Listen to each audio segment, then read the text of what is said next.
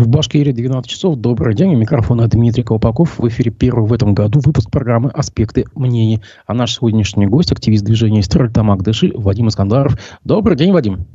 Добрый день, Дмитрий. Добрый день. А я хотел бы начать наш выпуск с необычного предложения активиста Фарида Харматова, которого вы, конечно же, знаете по э, движению в защиту Куштау. Он предложил провести так называемые народные праймерис для избрания кандидата от народа для участия в выборах главы региона, который будет в сентябре этого года. И вот такая цитата. «А, «Будущее нашей республики зависит целиком полностью от нас самих. именно наше гражданское мнение, наше общественное мнение может изменить весь ход развития республики. При нашем правильном решении, нашем выборе будет зависеть судьба не только республики, но и всех ее жителей, идти нам путем созидания или оставить путь разрушения». Конец цитаты. По словам Рахматулова, необходимо определиться с кандидатом от народа из народа. Этого кандидата должны предложить мы сами, считает он. Давайте объединимся как на защите горы Куштау, а теперь надо встать горою за нашего кандидата, которого предложит наш народ. И сам он предложил три кандидатуры. Это Равиль Сулейманов из Кондров, Эльдар Юмагулов из Баймака и Фаиль Алсынов из Уфы, э, находящийся ныне под следствием. Я не знаю, в какие он списки внесен. По-моему, не иноагент и, и по-моему, еще не экстремист, не террорист. И надеюсь, таковым не будет. Но так или иначе, вот три э, кандидатуры приведены. Кого бы вы сами добавили в этот список? И что думаете по поводу идеи действительно как бы провести э, праймерис? А, ну, дядя Фарид, я его так называю, Фарид Рахматулов, э, э, правильные вещи говорит, правильно рассуждает. Конечно, должны быть на выборах представлены кандидаты от народов. От народа э, я бы сам никого бы не добавлял, я бы с большим удовольствием поддержал бы Ильдара Юмагулова, мне очень нравятся те вещи, которые он озвучивает, очень грамотные. У него всегда хозяйственный подход, бережливый подход, и всегда он э, значит, с большой болью относится ко всему тому, что происходит в республике. Но, насколько я знаю, э, дядь Фарид, он ошибается. К сожалению, наше избирательное законодательство говорит о том, что э, в порядке самовыдвижения у нас на голову нельзя податься. То есть Человек не может быть самовыдвиженцем на выборах главы республики. И это большой минус, потому что все наши политические партии, они целиком находятся под э, Белым домом, и люди не имеют возможности э, выдвинуть своего человека. Даже, даже у нас в Башкирии, где у нас такое активное гражданское общество, но мы лишены этой возможности, к сожалению, так. Может быть, я ошибаюсь, поправьте. А почему бы действительно какой-нибудь партии не подхватить эту идею, ну, допустим, коммунисты, не знаю, или близкая к вам э, справедливая Россия, и действительно вынести на поверхность избирательной кампании вот одного из таких народных кандидатов? Наверное, этот вопрос надо им все-таки задавать, спрашивать, да, почему этого не происходит. А, дядя Фарид в бытности, он сам по Ишимбайскому району пытался баллотироваться, но его, кажется, КПРФ снимало ситуацию с Эльдаром Юмагуловым там в Баймакском районе мы тоже это знаем, когда он предлагал людей, молодых, активных ребят предлагал, свою кандидатуру предлагал, но их до выборов не допускали. Поэтому вопросы к этим политическим партиям, структурам. На ваш взгляд, почему он в этот список, э, или, допустим, кто-то из его сторонников не добавили кандидатуру Дилары Гундеровой, такой э, бывшей чиновницы, которая очень активно раскручивается в медиа пространстве и э, намерена также участвовать в, в гонке предвыборной? Наверное, потому что большинство относится пока к Диларе Гундуровой как э, ну, темной лошадке, непонятно до конца ее мотивы. А в связи с этим я сам общался с Диларой Гундоровой, даже, можно сказать, вошел в состав народного правительства. У меня вопросов нету, я понимаю мотивы. Я бы ее кандидатуру, наверное, тоже поддержал бы, но все-таки я свой выбор оставляю за Эльдаром Юмагуловым.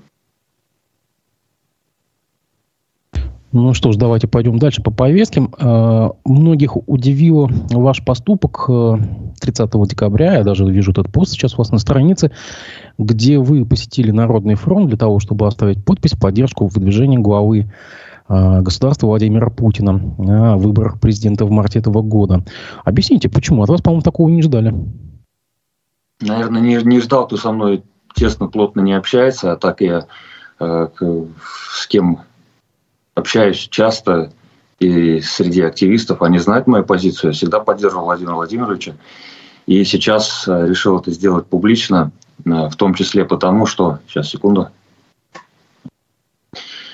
Показать, что даже среди тех, кто относится к категории вечно недовольных, есть те, которые поддерживают у нас политику федеральной власти с этой целью. И мы с ребятами, с теми, кто поддерживает Владимира Владимировича, поехали и поставили подпись значит, за выдвижение его в качестве кандидата.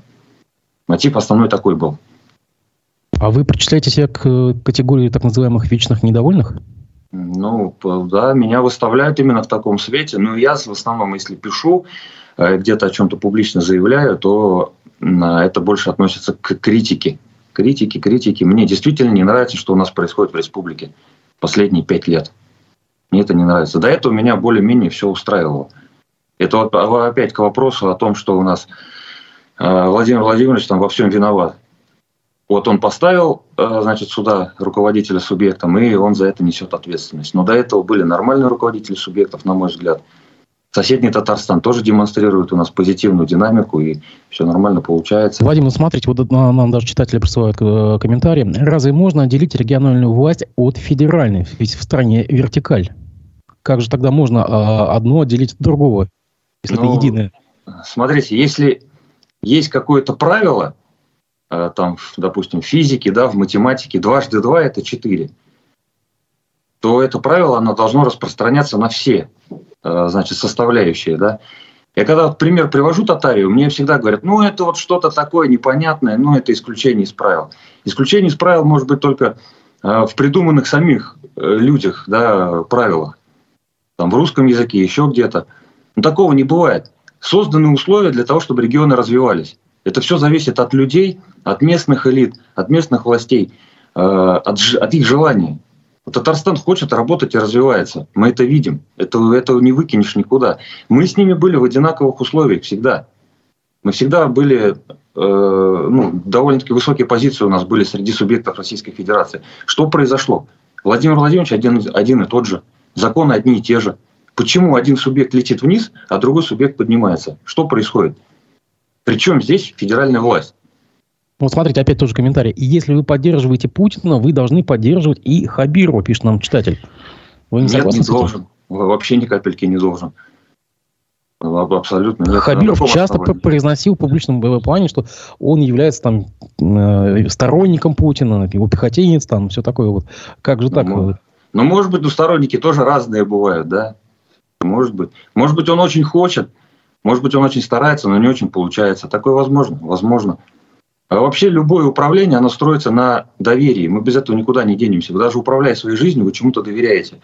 Вы идете к врачу, и вы доверяете ему. Вы сами не лезете в свою почку и не проверяете своими глазами. И когда вы управляете любым а, процессом, а тем более таким большим а, в масштабах страны, да, вы вынуждены чему-то доверять. Вы даете какой-то карт-бланш вы человека там назначаете условно, вы не можете ему сказать через полгода, через год, дружок, что у тебя там происходит. Ты должен выждать какой-то период, должен посмотреть динамику и после этого делать определенные выводы. Поэтому, поэтому мы видим такие разные ситуации. В одних регионах одно, в других другое. Я согласен, в большинстве регионов дела не очень, но как я часто своим друзьям, коллегам говорю, когда мы на эту тему разговариваем, а, большой массив критики, который летит в адрес государства, он должен быть направлен в адрес того строя, в который погрузилась страна в 1991 году. Это все грехи капитализма. Мы выбрали капитализм, или нам его навязали.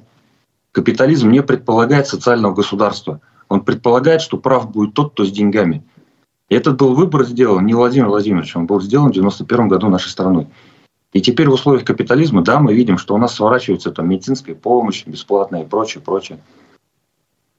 То есть правильно я вас понимаю, что сейчас в январе 2024 года опять во всем виноваты 90-е? А в чем именно виноваты?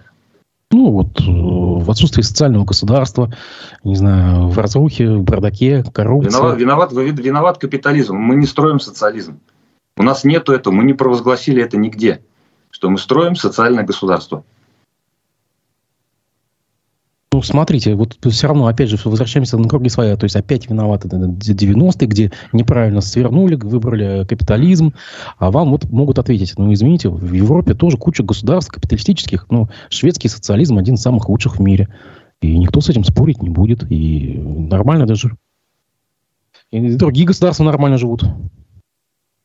Ну, согласен, да, и в Швеции нормальный уровень жизни, еще, наверное, где-то. Но мы, э, например, на протяжении последних 30 лет, э, там, со шведской моделью, да, мы не видим какого-то роста серьезного. Там не появляется шестичасовой рабочий день, пятичасовой рабочий день, да, там не появляется по пятой машине. Там тоже какая-то планочка достигнута, и на этой планке э, держит все народонаселение. Вот и все. Но э, вернувшись к, значит, кто виноват и что делать, я довольно-таки подробно в своей публикации это написал, что в 91 году мы проиграли холодную войну, но она еще даже не окончена, между прочим. И нам навязали определенные правила проживания. У нас нет идеологии, у нас нет своего госбанка и прочее, прочее, прочие ограничения. Этого никуда не делать. Если мы серьезно будем в этот вопрос погружаться, мы не вложимся, наверное, в рамки этого эфира, то мы поймем, что пока у нас не будет своего госбанка, пока у нас не будет идеологии и прочего, многие моменты не решатся. Мы будем вариться вот в этой каше, в которой варимся без серьезных прорывов вперед. Нет у нас прорывов. Я не говорю о том, что мы тут этот, э, на какой-то ракете летим куда-то там, и все у нас хорошо. Нет, конечно. Нет, конечно. Очень много проблем. Будущее вообще пугает. Пугает на самом деле. У нас э, там, в системе образования провалы. Вот что с дорогами происходит, да, я тоже на эту тему там писал. Техника действительно есть в городе, нету людей, работать некому. А такая же проблема в сфере ЖКХ, слесарей нету. И это только будет усугубляться отопительный Да, это мы с вами видим сейчас по ситуации в Подмосковье, да. А, ну, так или иначе, вот нас э, продолжают комментировать в чате YouTube. А, Руслан Валиев пишет, может быть, просто в стране нет демократии и выборов, может быть, стоит понять, что все вопросы в таких условиях нужно задавать только одному человеку, без решения которого нельзя изменить ни одного главу. И у Путина было 24 года, чтобы провозгласить социализм. А почему? Нет, это, Руслан, наверное, так отвечу. У нас э, Владимир Семенович Высоцкий же пел.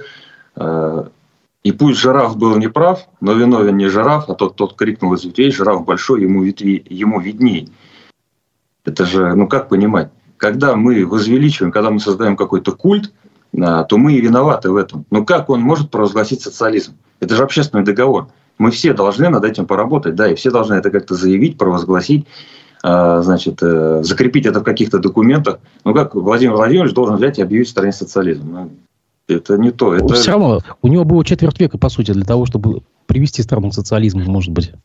Ну, как может быть, его надо провозгласить. У нас в документе это нигде не закреплено, ни в Конституции, нигде. У нас капитализм. Вот тоже пользователь Радив Абдулин э, комментарий. Странная логика. Последние 23 года страной управляют одни и те же люди, а виноват капитализм. Это не, не отменяет того, что виноват капитализм. Вы как при, при капитализме вы будете строить социальное государство. Еще раз, капитализм правит капитал. Тот, кто с деньгами, тот и прав. Вам выше Швецию приводили в порядок. Ладно, давайте не, э, просто закроем да, эту тему. капитализм. И пойдем дальше. Ну ладно, а, давайте тогда спорить не будем партия «Справедливая Россия», которую вы симпатизируете, не будет выставлять в этом, на эти выборы а, свою, свою кандидатуру. А, а, они решили поддержать Владимира Путина. А вам не кажется странным, что политическая партия, которая, в принципе, у всех партий есть одна цель – это борьба за власть, она не будет выставлять свою кандидатуру? Разве это нормально? По крайней мере, честно по крайней мере, честно, и Сергей Михайлович он всегда поддерживал Владимира Владимировича с самого начала создания партии. И многие говорят, что это как в каком-то даже там соглашательстве была партия там э, создана.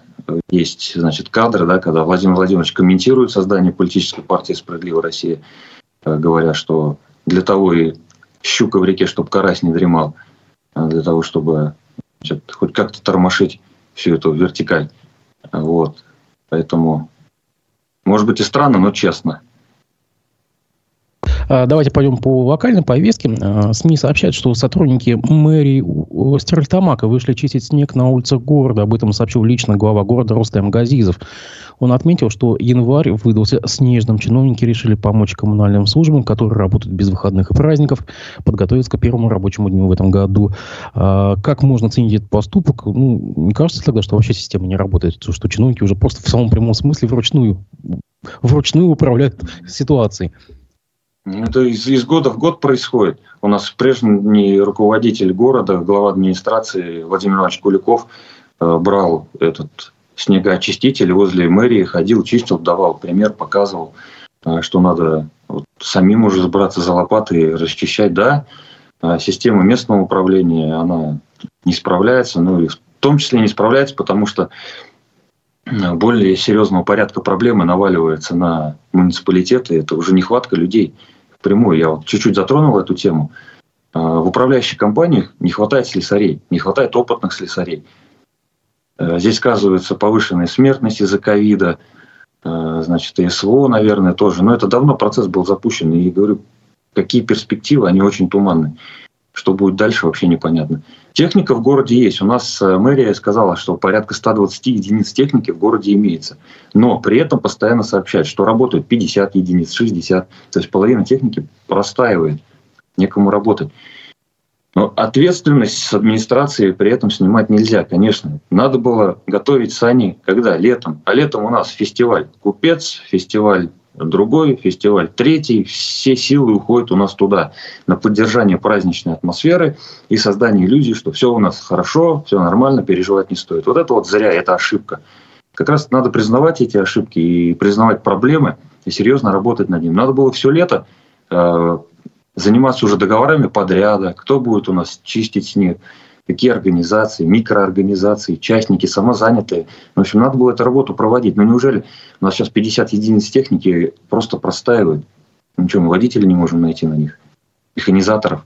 А в, в авральном режиме не, найдем. Но если бы мы летом об этом позаботились, то я уверен, мы могли бы а, значит, с каких-то предприятий договора за подряда заключить и прочее, прочее. То есть это ну, обычная хозяйственная управленческая работа, она провалена. Не только в Стерлитамаке. Вадим, наши слушатели все равно нас не отпускают от предыдущей темы. Уж извините, я вам комментарий вдогонку э, прочитаю. У вас, имеется в виду, у вас это, по всей видимости, имеется в виду э, э сторонников Владимира Путина. У вас конституционное большинство в Думе с 2003 года. Провозглашайте, что хотите, написал человек. Ну, не согласны? Нет, нет, конечно, не согласен. У нас какое у нас конституционное большинство. То большинство было занято после 1991 года э, поборниками произошедшего и сторонниками капиталистического строя. Никогда они в жизни ничего не провозгласят. И та же партия «Единая Россия», она создавалась еще, когда Владимир Владимирович тоже только там на горизонте где-то появлялся.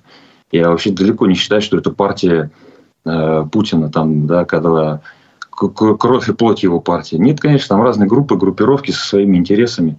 А вот и все.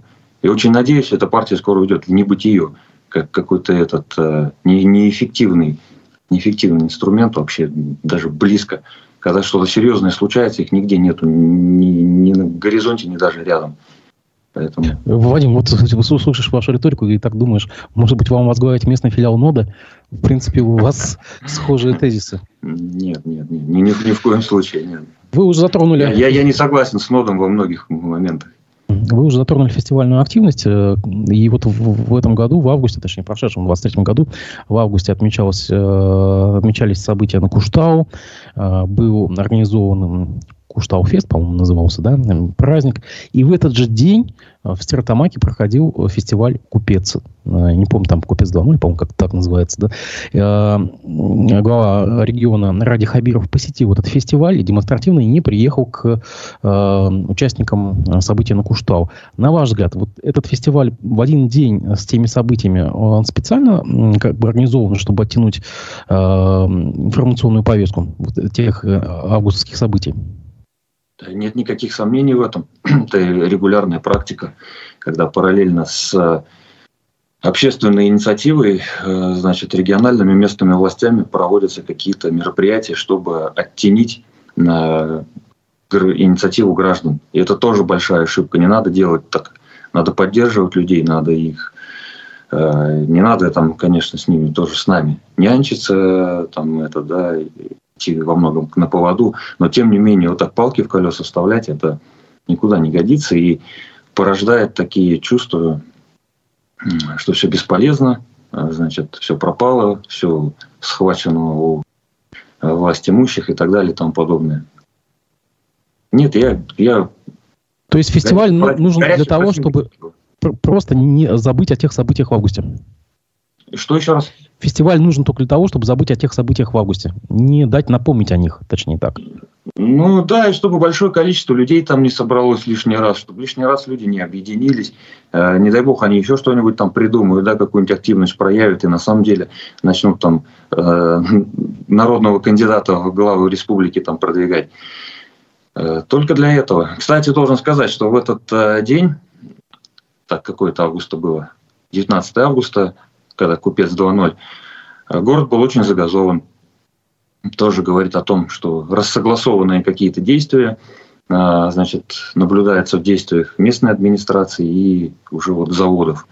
Мы знаем, что при желании значит, заводы в определенные дни не газуют, когда приезжают важные высокие гости – высоких в кавычках, а тогда у нас в городе очень хорошо дышать.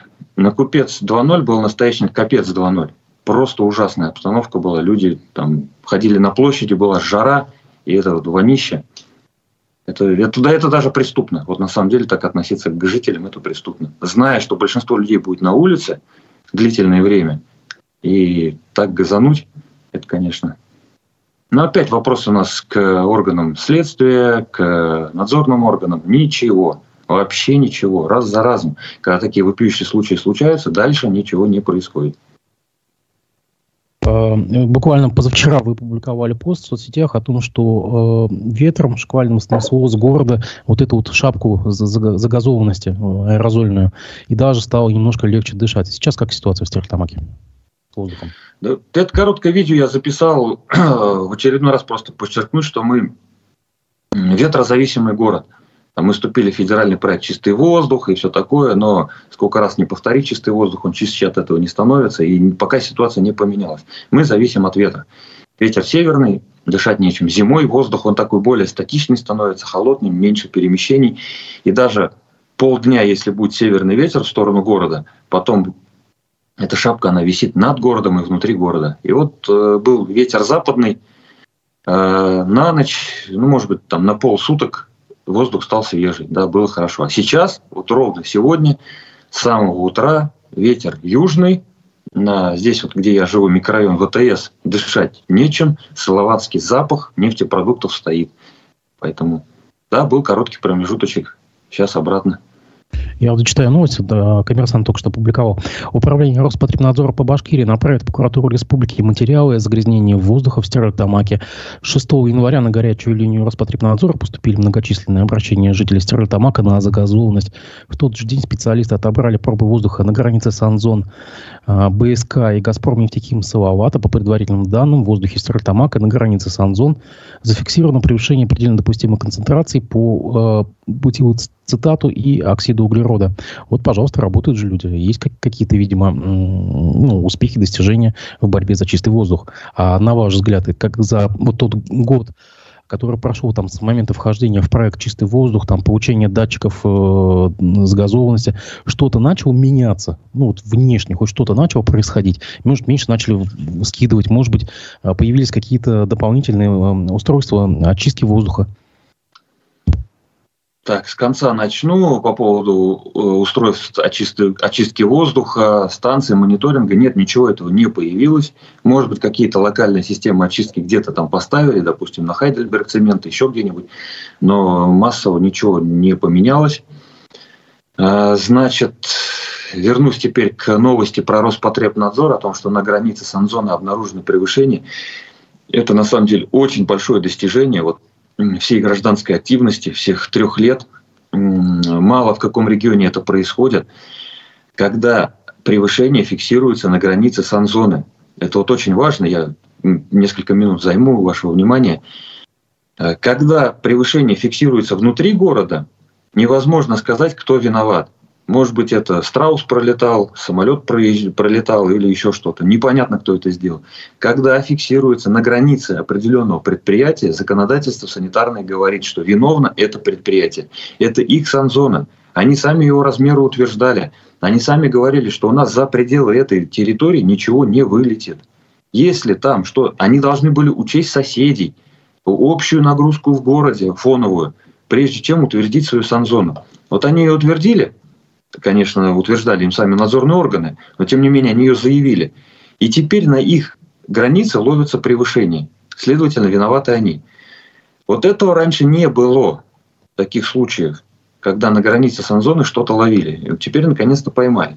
И очень важно, и мы очень рассчитываем на, Роспо, на Роспотребнадзор, мы будем посещать, дай бог, будут судебные заседания, чтобы привлечь э, виновное юрлицо к ответственности. Мы будем ездить на эти суды, я надеюсь, жители тоже будут приезжать в большом количестве, покажем, что для нас это очень важно. Наверное, только тогда э, ситуация начнет меняться быстрее, когда будут привлекаться наконец-то к ответственности э, какие-то лица, юридические, физические. Как была ситуация у нас в 2023 году после вмешательства вице-премьера Виктории Абрамченко? Загазован, загазованных дней было меньше. Я не знаю, каким образом они это сделали. Мне, как я говорил, фильтров они еще не поставили, газочистки нету. Но это факт. Это факт. Он лучше был, чем 22 год, чем 21. Наверное, наверное, можно в ручном режиме как-то управлять техпроцессом. Э, извините, если я какие-то глупости говорю, производственники, если будут смотреть, но мне так кажется, что можно же как-то заранее смотреть прогнозы погоды, когда говорится, какой будет ветер. Если ветер западный, вот в эти моменты можно сжигать там свои отходы, техпроцесс на максималку ставить, чтобы в город не летело. Если ветер северный, ну будьте любезны, но убавьте его там мощность, да, чтобы не коптить на всю катушку. Вот, наверное, в 2023 году мы это наблюдали чаще.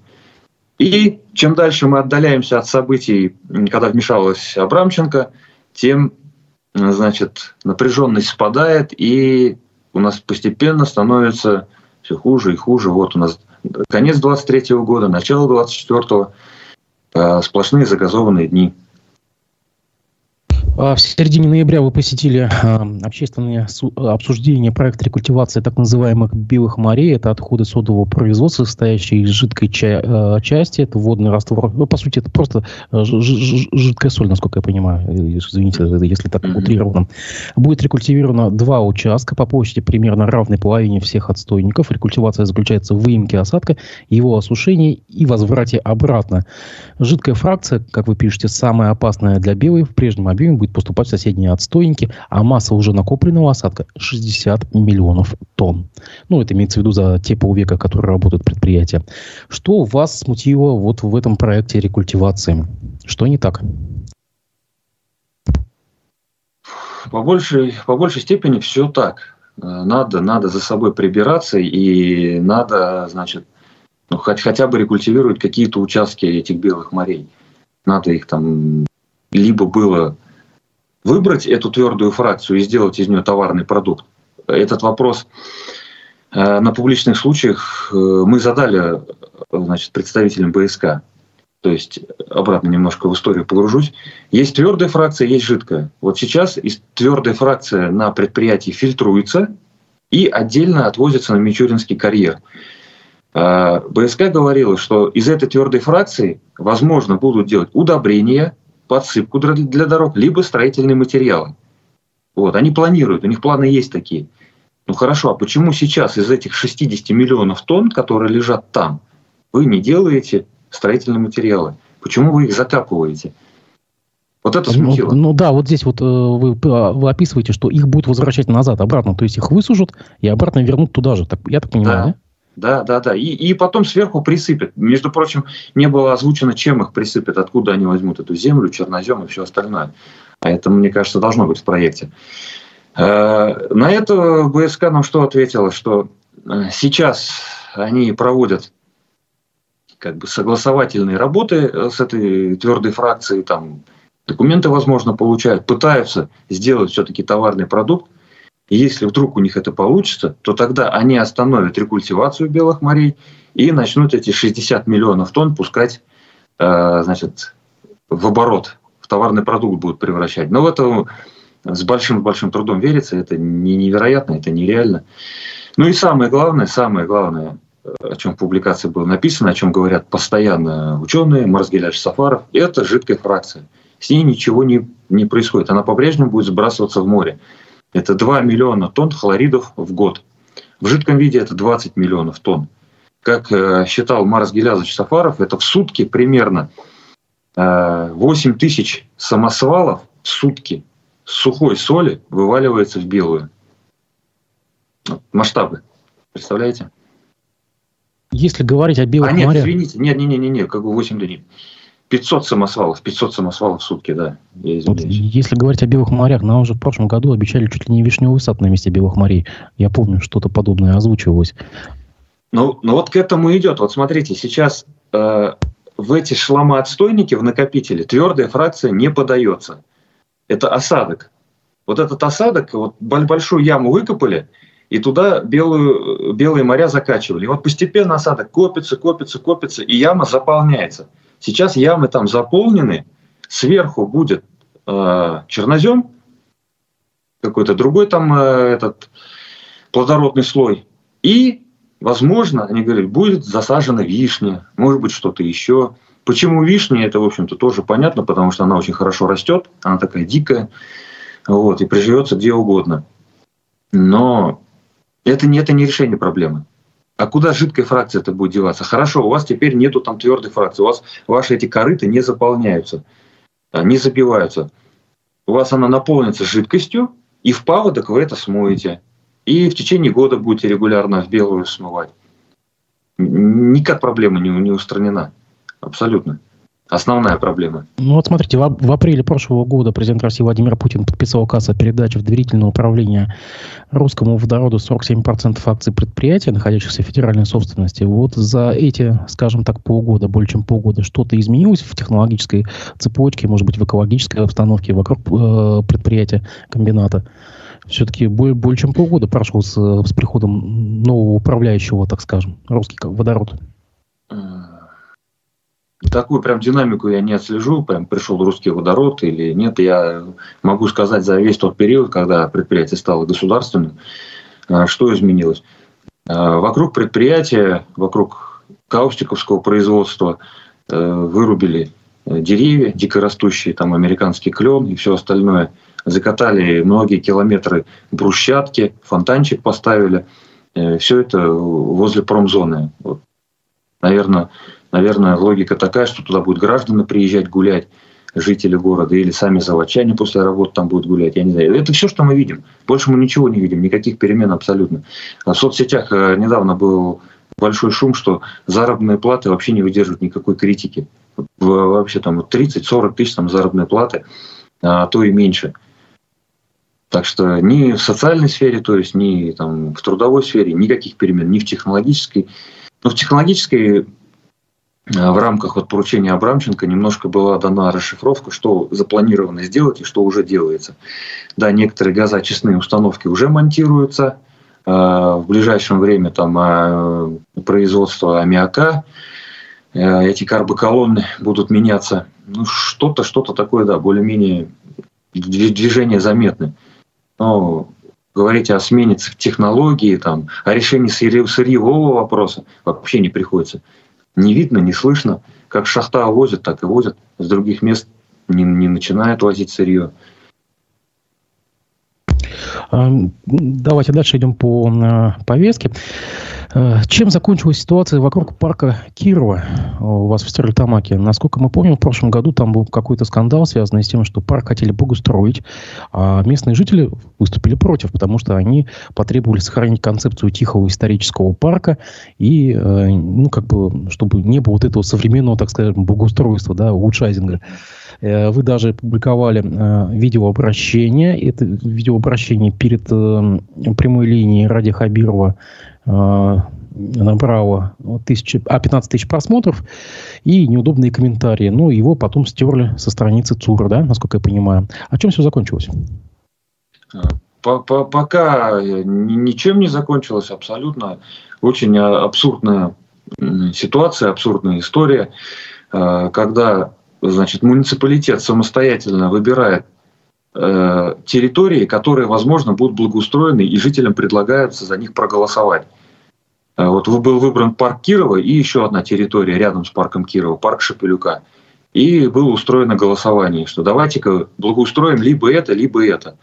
На все резонные вопросы, а почему мы не можем предложить другую территорию? Вот я сейчас на ВТС живу, здесь нету никакой территории, ни парка, вообще ничего. Ответов разумных не последовало.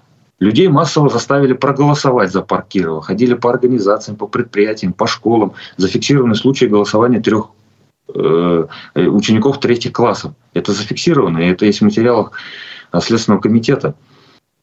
Голосование возможно с помощью обычного телефона, с помощью сим-карты. Это было использовано. Ну хорошо, ну выбрали это, да, как его, территорию, э, парк Кирова. Дальше стал навязываться проект благоустройства. Надо, надо было обязательно продавить тот проект, который нарисован был самой администрацией. Опять люди сказали против. Но если вы делаете, вы оставьте хотя бы прежнюю концепцию тихого, спокойного места отдыха. Обновите забор, обновите скамейки, светильники, э, там, дополнительно деревья посадите. Вот что-то такое. Нет, надо было обязательно сделать парк развлечений. Э, ну, гражданская активность Э, большое, серьезное недовольство, и проект был сейчас пересмотрен. Недавно была публикация, что э, значит, вот-вот выйдет новый проект, предварительно его набросочки уже тоже появились. И мы очень рассчитываем, что будут публичные слушания этого проекта, потому что люди и так уже согласились с тем, что хорошо, пусть будет реконструирован парк Кирова, но давайте, пожалуйста, мы каждый элемент Э, будущего благоустройства обсудим открыто, честно, без значит, какого-то навязывания и продавливания. Там, в этом парке, действительно отдыхает очень много и пенсионеров, э, людей с детьми. Очень тенистый парк, спокойный, тихий. И очень хотелось бы, чтобы он остался в прежнем виде, без появления там, дополнительных спортивных сооружений, элементов развлечений. Для этого есть другие территории в, город, в городе. И даже возле этого самого парка Кирова. Собственно говоря, вот и все. И, ну, очень абсурдная ситуация. Я, я не понимаю, почему мы спорим, скандалим и так много говорим из-за этого места. Вот прям как коса на камень нашла, и никак это э, не, не, не хотят власти услышать людей. Недавно вы подняли уже тему низких зарплат на предприятиях Стерлитамака и вот прокомментировали пост э, одного якобы э, человека, который представился работником БСК. Он обратился к радио Хабирову с просьбой пересмотреть ставки по зарплатам, поскольку они уже давно э, не менялись. И вы э, тоже свой комментарий дали, что низкие зарплаты у работников крупнейших предприятий формируют низкую покупательную способность, мало платят на БСК, страдают по цепочке малые предприятия города и их сотрудники. Ну, ведь мы же видим, что предприятия не убыточные, предприятия достаточно прибыльные, предприятия богатые, и какие-то дивиденды даже выплачивают. Э, почему такая ситуация с э, заработной платой, и насколько она, кстати, распространена и характерна для других крупнейших химических предприятий Южного промузла, на ваш взгляд? Да, но так как у нас основной работодатель э, это все-таки компания БСК, там больше всего э, работают значит, сотрудников, то они и задают тон э, тем заработным платам, которые будут в городе. Если слесарям на БСК платят определенную сумму, то и соседние предприятия тоже примерно подстраиваются под этот уровень. А сколько средняя зарплата, извините, перебью, сколько средняя зарплата вообще на предприятии? Я не, не готов утверждать. Э, близкие там, и в социальных сетях говорят, что действительно и 25 тысяч там заработной платы – это распространенное явление. Э, в социальных сетях, э, значит, какие-то какие-то люди да, говорят, что там 50 тысяч заработной платы. Я не могу точно сказать. Э, но ситуация, да, очень странная, очень абсурдная. Мы помним, как, каким было предприятие БСК, конкретно СОДА, много-много лет назад. В те самые там 90-е, в нулевые пресловутые. Э, туда было невозможно устроиться. Люди платили взятки, искали знакомых, чтобы устроиться туда простым сотрудникам. В городе было такое понятие, как заводчане получили заработную плату. То есть все э, те, кто занимались торговлей на рынке, еще когда-то, они знали эти дни, и выручка сразу подрастала. То есть город наводнялся деньгами. Эти же сотрудники предприятия, они же деньги в офшоры не увозят массово или еще куда-то. Они оставляют это в городе, город наполняется деньгами. Но с появлением новых собственников ситуация стала меняться. Э, значит, э, исходили из чего? Ну а куда деваться? Будете вы работать и за более малые деньги – Зарплаты стали постепенно снижаться, а люди ушли, на их место пришли другие. Но сейчас имеем то, что имеем. В городе, значит, низкая покупательная способность, в том числе из-за низких заработных плат, которые выплачивают БСК. Если я как-то даже проводил расчеты, тоже э, публиковал их. Если мы исходим из того, что, например, на сотовом производстве работает 5000 человек, то можно легко посчитать, что будет стоить увеличить им заработную плату всем разом там, на 10 тысяч рублей. Если возьмем калькулятор, это у нас получится 5 тысяч, это 5 миллионов, там, 50 миллионов рублей в месяц. 50 миллионов. А на, на год это 600 миллионов. Там какие-то отчисления в разные фонды, ну, миллиард, допустим, уйдет. Ну, мы слышали когда-то, даже Ради Хабиров рапортовал о том, что чистая прибыль БСК в год составляет 15-18 миллиардов рублей. То есть прибыль уменьшится на 1 миллиард, но каждый сотрудник начнет на 10 тысяч рублей получать больше. И это все вполне по силам. Вполне по силам. Но здесь все зависит от самих же сотрудников предприятий. О своих правах надо заявлять. О своих правах даже на это предприятие. Это государственное предприятие. Уважаемые, вы, пожалуйста, немножечко это тоже осознавайте. Объединяйтесь, создавайте профсоюзы, пишите коллективные письма. В Москву а вы думаете, так легко создать независимый профсоюз сейчас? Я даже знаю, что его можно сделать. У меня мой близкий товарищ, коллега Евгений Сорокотяга, у него свободный профсоюз работников ЖКХ и коммунальной сферы. Вот. И можете даже обратиться, подскажем, расскажем, как это сделать. Это вполне реально. Можно в Минюсте зарегистрировать, никаких там проблем больших нету с этим. Ну, вы слышали, да, профсоюз действия у нас такой был. Э, профсоюз э, свободный, не независимый. Независимый это уже не работает, это все к ФНПР относится. Свободный профсоюз э, учителей есть, очень активно работает на территории Российской Федерации. Это все можно. Было, как говорится, желание. Ну и хотелось бы, чтобы значит, руководство БСК тоже осознавало свою роль. Как они влияют на город. Отказались от социальной нагрузки, отказались от помощи поликлиникам, Э, бассейнам, там, спортивным учреждениям, да, от массовой помощи. Сейчас какие-то эпизодическая происходит помощь, но это не то. Ну уж, э, друзья, ну своим сотрудникам заработную плату можно достойную платить. И городу будет от этого хорошо, и у вас меньше проблем будет с кадрами. Я просто помню один э, независимый профсоюз медиков в соседнем Ишимбае занимался проблемой скорой помощи. Помните, два года назад? И чем все закончилось? Где глава сейчас этого профсоюза? Сколько ему дали? А, а под занавес... Антон Орлов, профсоюз действия, да. Да. А, под занавес э, все-таки нас возвращают к первой теме, э, теме выборов.